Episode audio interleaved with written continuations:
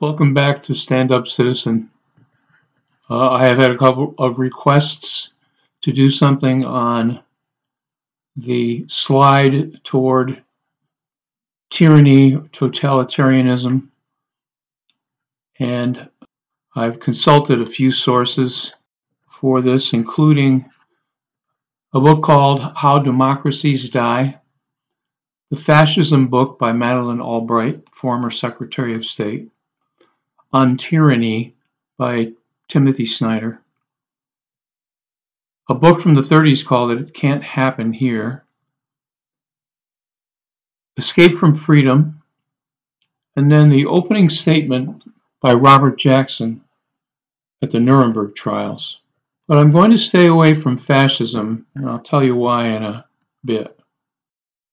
So, the necessary qualities that our founders, framers, Montesquieu, Burke, and others of that generation for a republic was civic virtue among the people and with public officials, and education and attention to public actions on the part of the citizens. Good faith, the willingness to follow norms that promotes proper functioning of a government, specifically of a republic, and political courage, which we handled in one of the earlier episodes. So, let's go through authoritarian tendencies that authors in their research have studied in South American countries and in European countries. First one is on the part of the ruler or governing person, because it's one thing to be ruled, it's another to be governed. There's a difference. A weak commitment to democratic rules of the game, including norms, including uh, public spiritedness. Uh, next, the willingness to deny and to promote the, the illegitimacy of political opponents. That is, to deny their legitimacy. Another is toleration or encouragement of violence in all kinds of forms, and it doesn't have to be physical violence. It can be violence uh, against institutions. Uh, and a willingness or readiness to curtail or sacrifice civil liberties and to push back against journalists, the press, who, of course, are covered by the First Amendment. So let's recall that Benjamin Franklin told us those who are willing to give up essential liberties for some security deserve neither. So, what are some examples of these authoritarian tendencies? So, on the weak commitment to the rules of the game in a democracy or a republic, one is a failure to follow norms. And norms are the unwritten rules that are developed in order to create a cohesive and smooth functioning republic. The one that comes to mind with me always is the Merrick Garland nomination by President Obama and Mitch McConnell's unwillingness to even have a hearing or even consider the nomination on a, based upon a, a rule that he made up. And it was a severe violation of a norm that's been with us for over 200 years. Another example to me is a willingness to undermine institutions and we rely on institutions like the CIA and the FBI, congressional committees, all kinds of institutions that help us have a justice and a reliance that our our system is going to work properly. Another example is the undermining of the other party's legitimate authority, such as when a House or Senate committee wishes to investigate a member of the ruler or governing person's party, uh, they are ignored. So they um, they disrespect them. And uh, something that's recent, a Congress that's too deferential to the executive branch.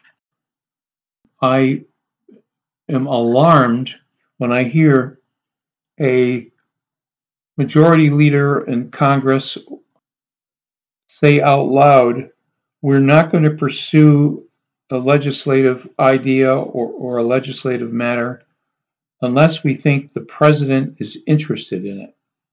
Well, that to me is a violation of a norm and an actually disturbing deference to a president, and we're supposed to have checks and balances. Uh, another um, tendency is to deny or impugn the legitimacy of political opponents. One good example is the Newt Gingrich 1996 GOPAC memo that instructed Republicans to use words that are very combative and denigrating to Democrats. I'm sure there are other reasons going the other way, but those in particular are striking. And since that point, we've seen a descent into divisive politics and gridlock. Another uh, way to, to, to deny legitimacy was the swift boating of John Kerry. If you recall, when John Kerry ran for president, he was a decorated officer in the Vietnam War, and the opponents of Kerry, it appears, successfully convinced a lot of people that that was all a fiction, only to find out later on it was all true. One obvious one is that President Obama was not a citizen that was promoted by our current president and lots of other people when it was easy to confirm that he was born in the United States. If you think back to the Republican convention, uh, you may remember the words, the chant, the mantra about Hillary Clinton lock her up, lock her up. Similar to that are the nicknames that some politicos use to belittle opponents. Another kind of tendency is the encouragement or toleration of violence. Think about the Charlottesville demonstration and the comments made afterward. How about inciting attendees at a rally to threaten press members, members of the press, who are only trying to do their job, who are called fake news?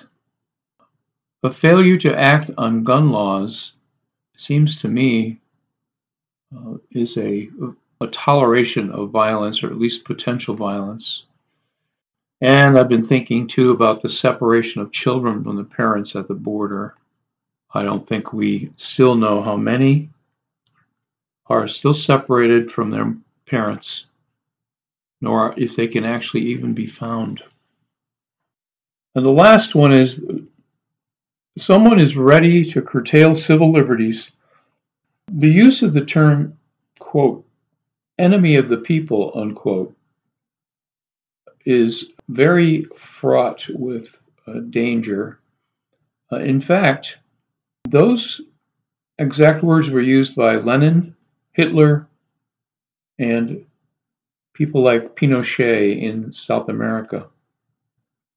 Fake news, fake news, over and over again. The praise of Russia, totalitarian state led by a, a harsh totalitarian leader is very troubling. And interestingly, we've never gone all out to secure our elections or to even do a really good job of auditing all of our election systems. And that seems to me to be a serious problem.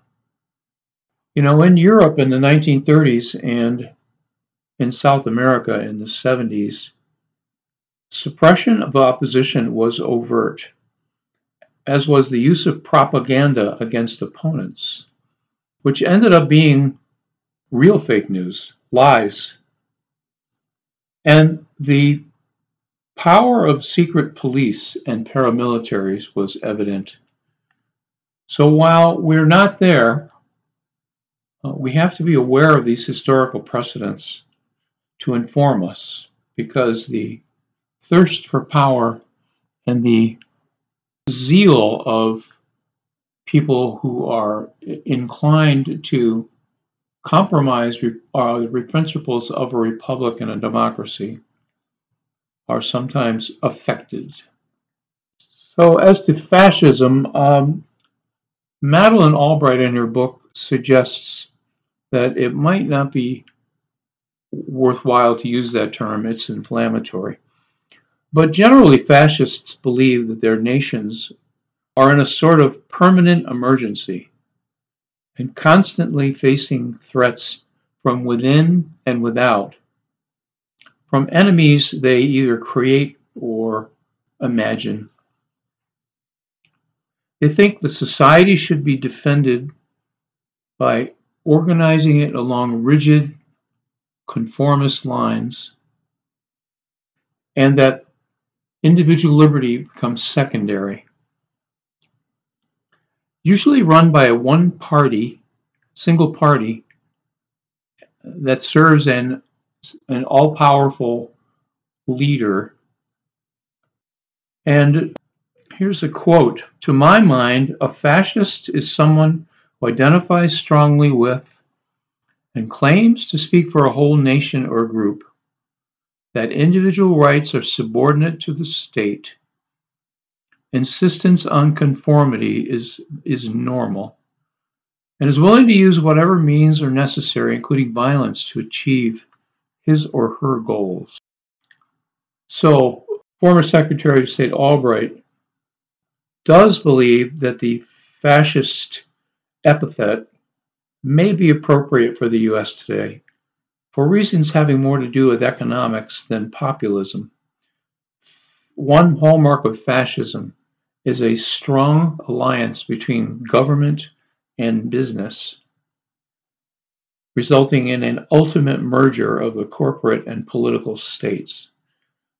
She thinks that is, in fact, what has happened in the US, or we're at least headed there at pretty fast pace. Fascism derives from symbol of Roman authority. There's a famous story. Antiochus was a king of uh, the Seleucid kingdom, and Antiochus took an army to Egypt, to the border of Egypt, and threatened it. And Egypt, Egypt was under the protection of Rome, so they sent word to Rome. And uh, before Antiochus could act, a single Roman senator, accompanied by two soldiers who carried what they called the fasces, the symbol of authority, arrived and said to Antiochus, Unless you turn your army around and go home, you will be at war with Rome. Is that what you want? Next day he broke camp and they all went home. The fasces are displayed on the statue of Lincoln in the Lincoln Memorial. So they aren't always a negative connotation, but that's where the word comes from. And it became the symbol in Italy first of strong central authority, and which what became the fascist government in Italy in the 1920s. We'll get away from fascism now. So think about when a president says, any president, my first job is to protect the nation. How does that compare to his or her oath of office? There's a reason the oath was written into the Constitution to preserve, protect, and defend the Constitution of the United States. Protecting the nation first may allow us to ignore the Constitution, and then we have trashed it.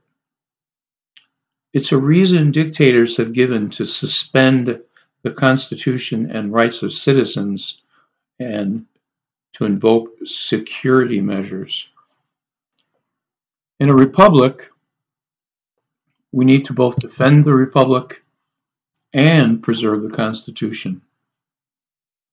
Edward R. Murrow, the famous journalist, uh, wrote about how Britain, when they were alone and expecting a massive invasion from the Nazis, and then resisted effectively, never gave up their fundamental principles. And we should do at least as well. So, what's going to happen if we have a change in uh, leadership? Let's say, and this is from the How Democracy Dies book, let's say the Trump presidency fails. And I'm not talking specifically about the coronavirus, but that is an abject, catastrophic failure.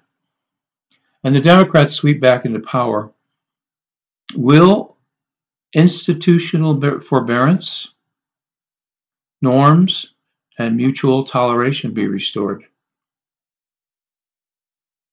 Will our international standing be restored?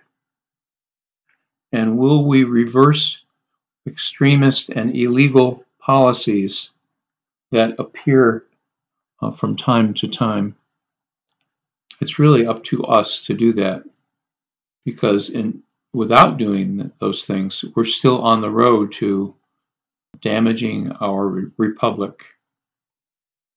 If the Republicans retain power, will fractious politics continue? Will immigration policies remain harsh?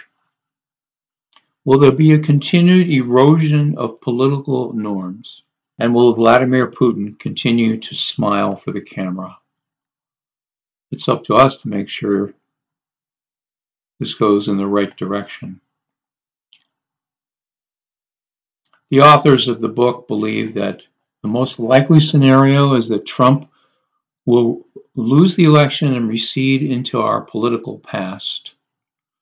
Mutual toleration and forbearance may not recover, and hyperpartisan politics will continue.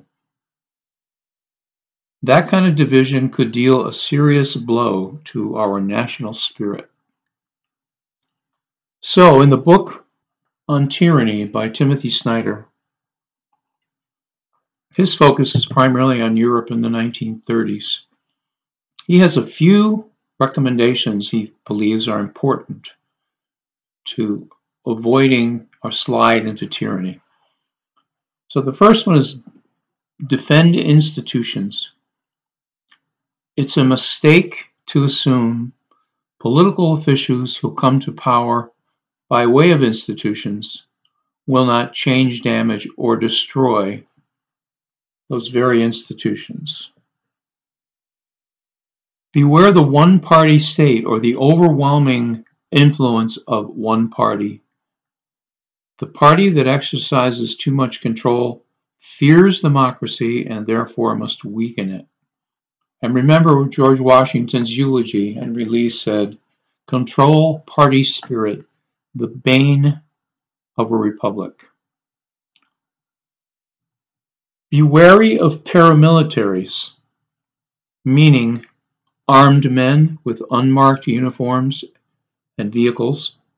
They can create instability and incite fringe armed minorities. If you read your history, you may remember the brown shirts in Germany in the 1930s. Believe in truth and investigate. Here's a quote To abandon facts is to abandon freedom. So, the first step in those who would like to take more power is to present inventions and lies and insisting they are facts. Then they repeat them over and over to make them seem plausible. You know, Hitler said, Tell lies, the bigger the lie, the better, and the more often you tell it, the better. And eventually the people will believe you. Propose contradictions like reduce taxes but eliminate the debt and increase spending. And watch out for someone who says, I am the only one who can solve all these problems, that they have just identified whether they actually are problems or not. And support good journalism. They are not the enemy of the people. Finally, guard your private life. Tyrants or even nasty rulers will use what they know about you to push you around. Whoever can pierce your privacy can disrupt your relationships, injure, injure your reputation, and compromise you. Listen for dangerous words. Be a patriot. Be courageous. And remember that bad faith is a key indicator of leaders striving to expand power at our expense. Remember, Ben Franklin said, What we gave you is a republic if you can keep it. Burke told us, The only thing necessary for the triumph of evil is for good men to do nothing. If you like this episode, please share it. I appreciate your attention and be safe out there.